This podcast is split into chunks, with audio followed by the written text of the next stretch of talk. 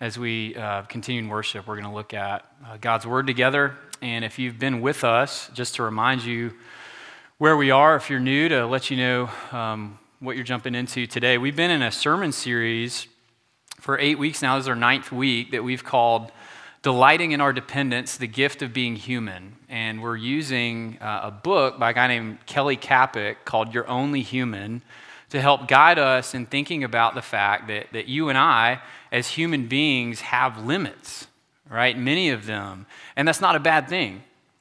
Even before sin came into the world, God didn't create us to be infinite, to be able to do everything, know everything, be everywhere all the time, but he made us with limits, and that's good. And so we've been thinking about that, and what does that look like for us to own that, to embrace that, and then live faithfully within that. So we've been talking about that for 8 weeks, and for the last 8 weeks, we've mainly been talking about how this applies to us individually.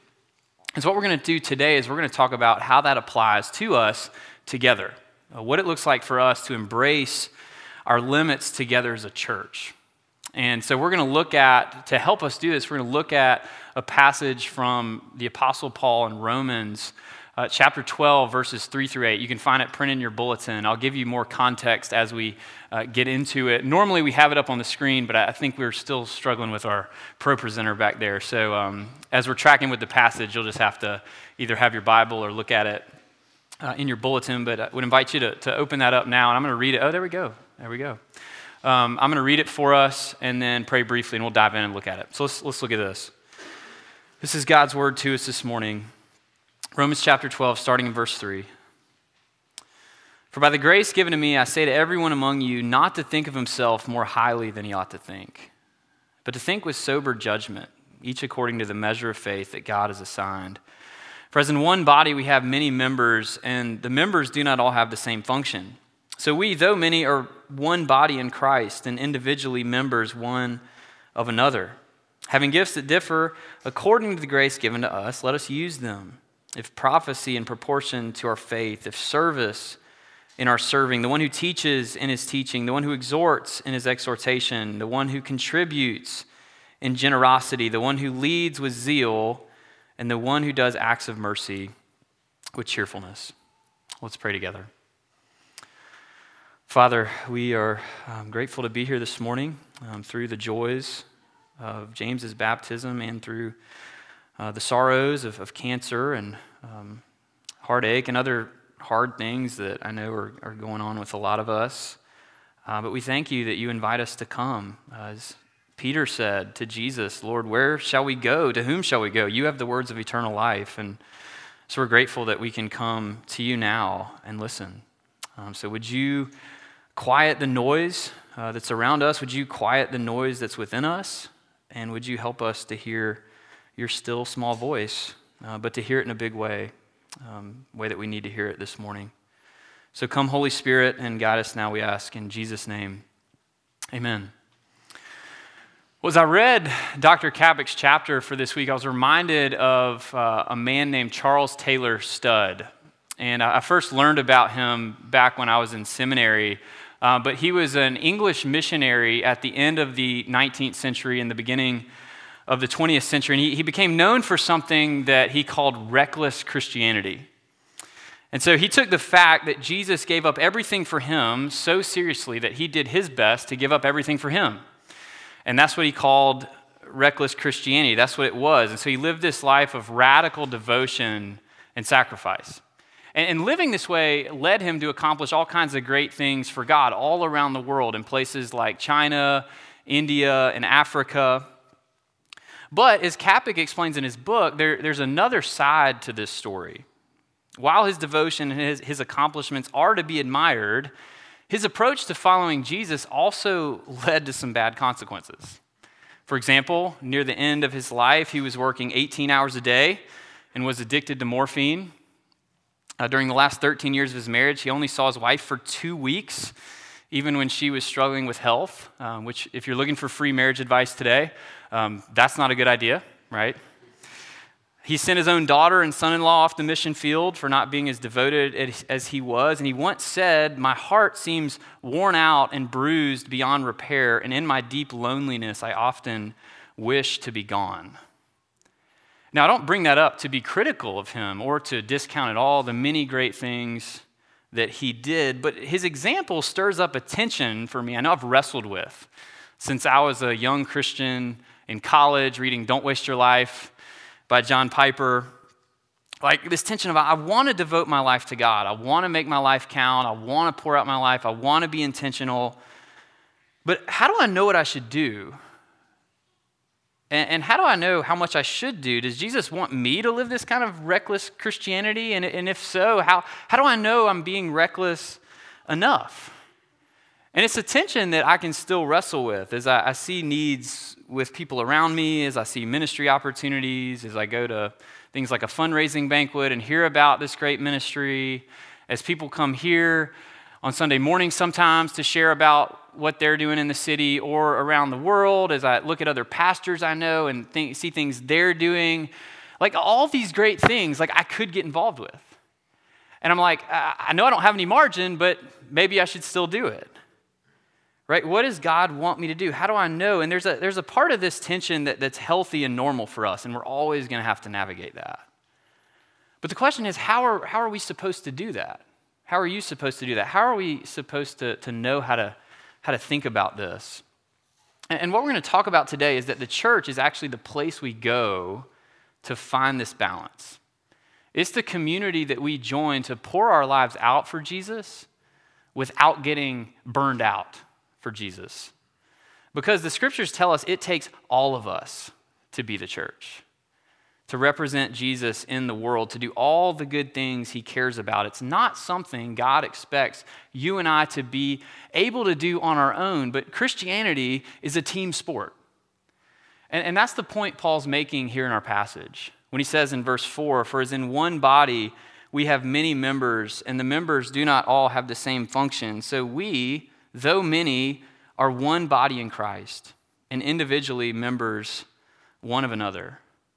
So he says the church is like a body, and individually we're like the parts. And just like different parts of our body, we all have different roles to play. And so that's the vision. And Paul's going to help us get there in this passage by helping us think. He's going to help us think rightly about ourselves, about Jesus, and then about us together as a body so that we can then go and begin to live into this vision and live this out. And so let's look at this and walk through those three things. And so first, let's start by looking at the fact that he wants to help us think rightly about ourselves. Think rightly about ourselves. And so we're dropping into a major pivot point in the book of Romans here. For the first 11 chapters, Paul's been talking about the gospel, the good news of what God's done to save us through Jesus. And at the beginning of this letter, Paul was going through some of his travel plans of what he was going to do and his longing to see these friends. And then he just mentions the fact that he's excited to preach the gospel to them. And the mere mention of the word gospel leads him on this long rabbit trail for 10.5 chapters where he explains the gospel. And most people say this is the best explanation we have of it. But in chapter 12, he makes a pivot. And he says, therefore, basically based on everything we've just said about what God's done for you, here's now what you're supposed to do with that. Here's now how you live. And here's what he says in chapter 12, verse 2. He says, do not be conformed to this world, but be transformed by the renewal of your mind, that by testing you may discern what is the will of God, what is good and acceptable and perfect. And so he's got, as he begins to make this transition, he's got our thinking on his mind. And that continues into our passage as he uses some form of the verb to think 4 times in verse 3. And he starts with the way we think about ourselves. He knows that if we're going to be the people God created us and redeemed us to be, again, not the individuals, but the people together, we've got to start by thinking rightly about ourselves. And he puts his finger on the big problem with our thinking about ourselves when he tells us this in verse 3. For by the grace given to me, I say to everyone among you not to think of himself more highly than he ought to think. And this is literally to think over, above, and beyond of what we should think about ourselves. And it doesn't necessarily mean to be like a full-fledged narcissist, but when it comes to the way you think about yourself, what you're capable of, and who you're called to be, it means to think more highly than you should. And Paul knows this is the biggest obstacle to us living into this vision of these many parts in one body that he's talking about. Our tendency to think this way about ourselves, our tendency to think God wants us and expects us to be and do more than we should. To see Christianity as kind of like an individual sport we're supposed to go out and take on alone. And see, this is what's behind so much of our anxiety, the compulsion I was talking about earlier. What makes us respond to this tension in an unhealthy way? Why it's hard for me to hear about these needs and new ministries and not have this internal wrestling like, do I need to sign up for that? Should I get involved with that? I don't think I have the space. I don't really feel like that's in my wheelhouse, but maybe I should still do it because it's good. Right, we have these expectations for ourselves that are higher than they should be. Expectations that are even higher than God has for us. And this is one of the big themes we've been talking about throughout this whole series, that we think we're supposed to be more than human in all these areas of our lives. And it includes in the way we think about how we're supposed to serve and do things, get involved with what God's doing in the world. And this is what Paul's trying to expose. And it's what he's trying to invite us out of. And look at what he says as he keeps going. He says, "For by the grace given to me, I say to everyone among you not to think of himself more highly than he ought to think, but to think with sober judgment, each according to the measure of faith that God has assigned." So to think highly of yourself is not to think of yourself higher than you ought to think. Like you've got an unlimited capacity and gifts. It's to stop thinking that you personally have to be and do everything, but he says it's to think of yourself with sober judgment. Literally, to think of yourself with sound and sensible thinking. One scholar says this word means to turn the energy of the mind to recognize its limits and to respect them. And another way to say this is to know your role, to know what you actually can do, and to be honest about what you're actually capable of. I had a coach in college that anytime one of our players would kind of start stretching beyond their skill set and trying to do things that they really hadn't put in the time or didn't have the skill to be able to do, would kind of scream out these people, "Do what you can do," right? Do what you can do. Stop trying to play beyond that. And Paul's inviting us here to do what we can do. It's like when Sarah and I first got married, like I thought I needed to be the one who was going to be able to fix everything when it wasn't working or when it was broken. My dad growing up was really good at all that stuff, and so I just thought like that was what I was supposed to be able to do. But trying that for a little while, like it was a disaster, because when it comes to handiwork, I just don't have it, right? The gene somehow just completely skipped over me. We'll see if it passes down to our kids. But eventually we learn, like, yeah, I need to care about these things. I need to be aware of them. And some of them, yes, maybe I do need to step in and handle, even if it is a stretch for me. But for the most part, like, let's just pay somebody, right? And let's rejoice to the glory of God that somebody else can do this, and it'll relieve all that tension that it would create if I tried to do it and messed it up, right? And that's where this is inviting us. That's what it looks like to think rightly about ourselves. Not to think too high or too low, right? To recognize we do have gifts, but we don't have all of them. We do have capacity, but we don't have an unlimited amount. It looks like seeing that there are needs we need to take on and opportunities to serve we do need to get involved with, but to know there are going to be other things outside of our scope and our capacity and gifting, and we can still affirm that these things are good. We can still care about them, but we don't have to be the person that jumps in and does it. Right? We can rejoice and thank God that there's other people who can.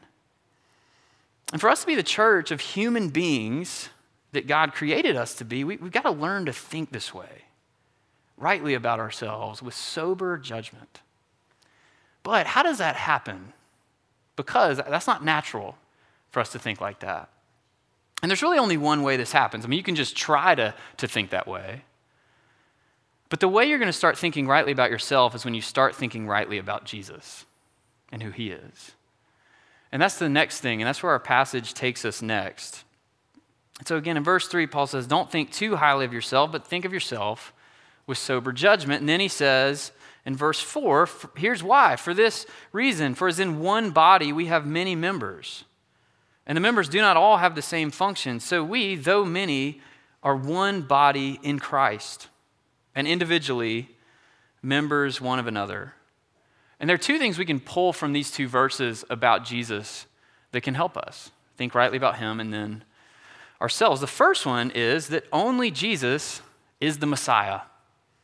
Only Jesus is the Messiah. Paul says the whole body with all the different members are one in Christ. He's who brings the body together. It belongs to him. He's who creates it. And this is what Christ means.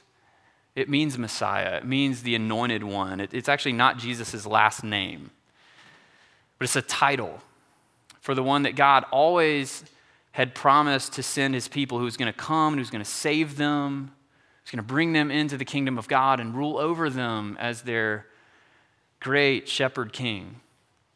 So it's a role that's completely unique to Jesus.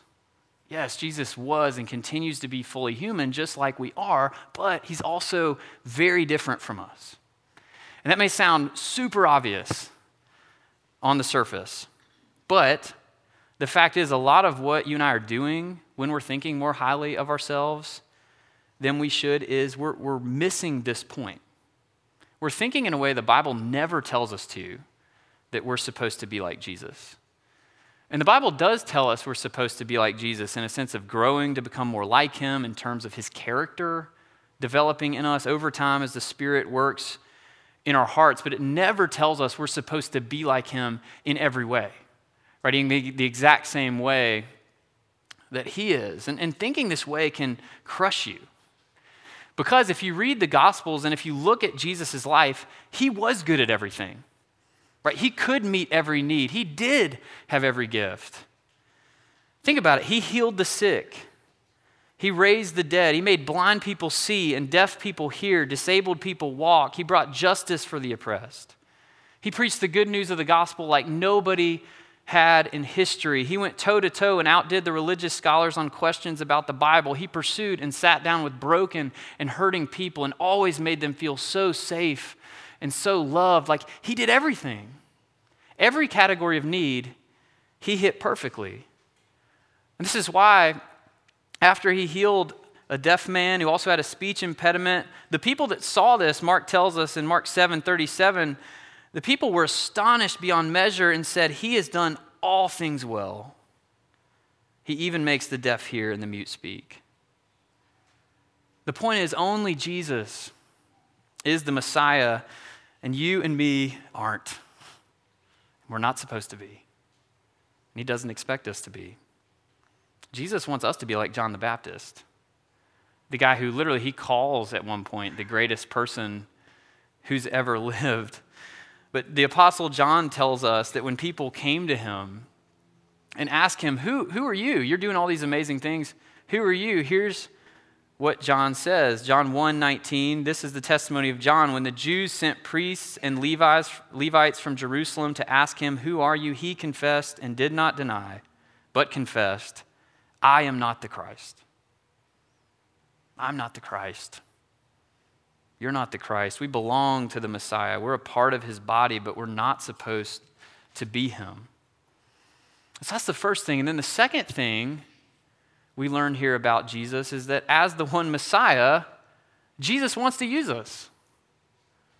So only Jesus is the Messiah, but he's a Messiah who wants to use people like us. As we've said, he gives each of us a role to play. He doesn't expect any of us to be able to do and be all the things that he cares about, but he invites us to go do it together, and that's the main point Paul's making here.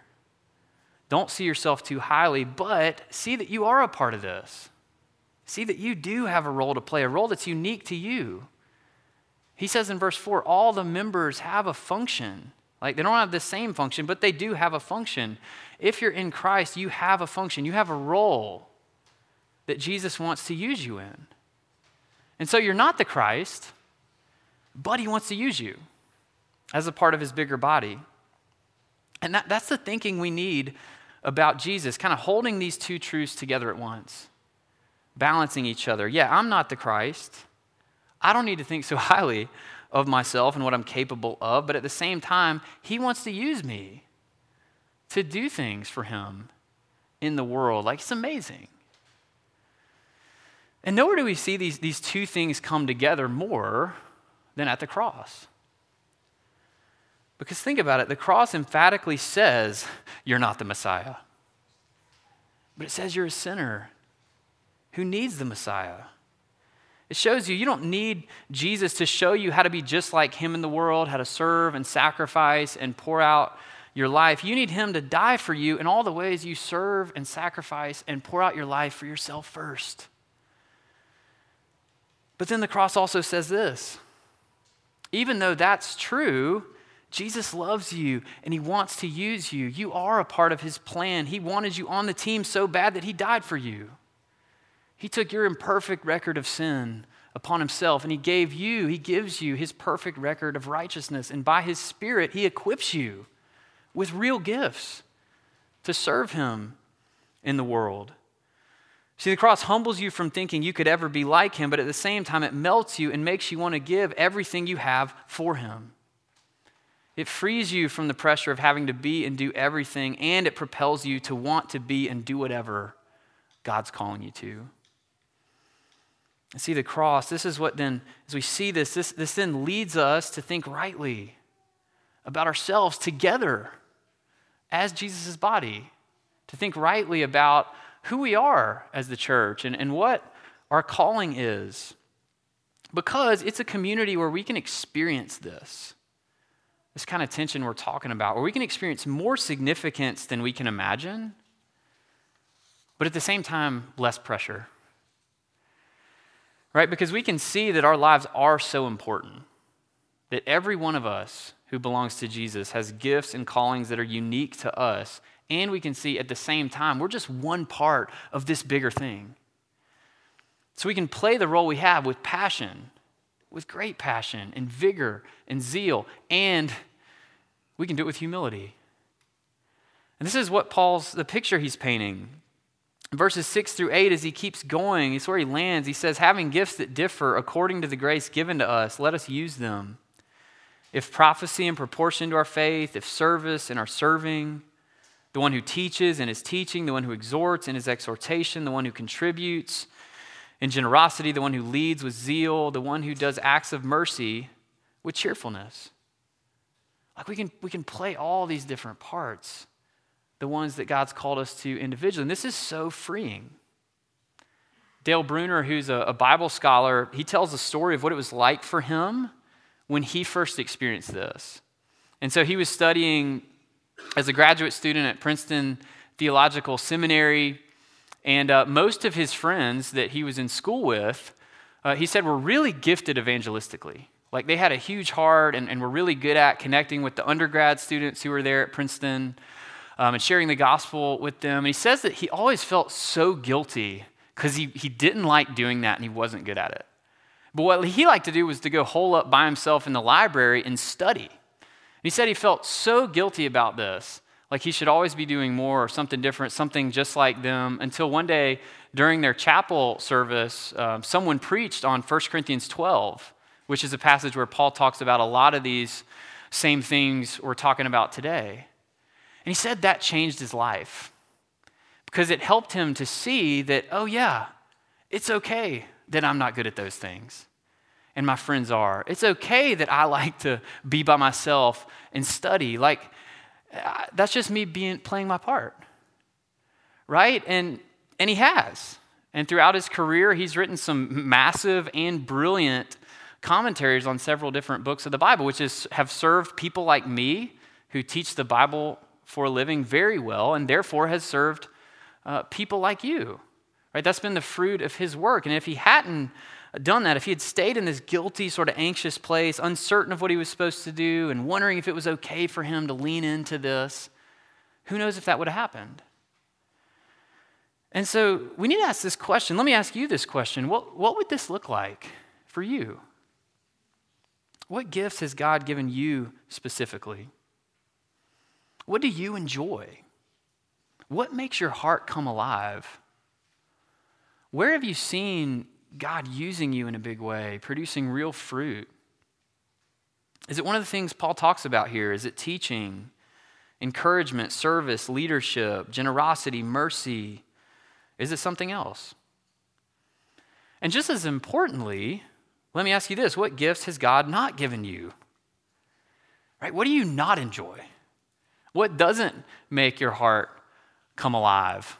What have you spent time doing that just zapped the energy from you rather than gave it to you? And yeah, of course, there's a time that we're all called to do things like that, and a time that we're called to stretch. But we need to know what these things are, these things that we're like, that's not it for me. That may be it for somebody else, but not for me. We need to ask God about these things. We need to ask the people around us who know us and love us. We need to pay attention to our own lives to figure this out so that we can lean in and use the gifts we do have to serve Jesus and the world around us, and so we can depend on others to serve Jesus and the world around us with gifts we don't have.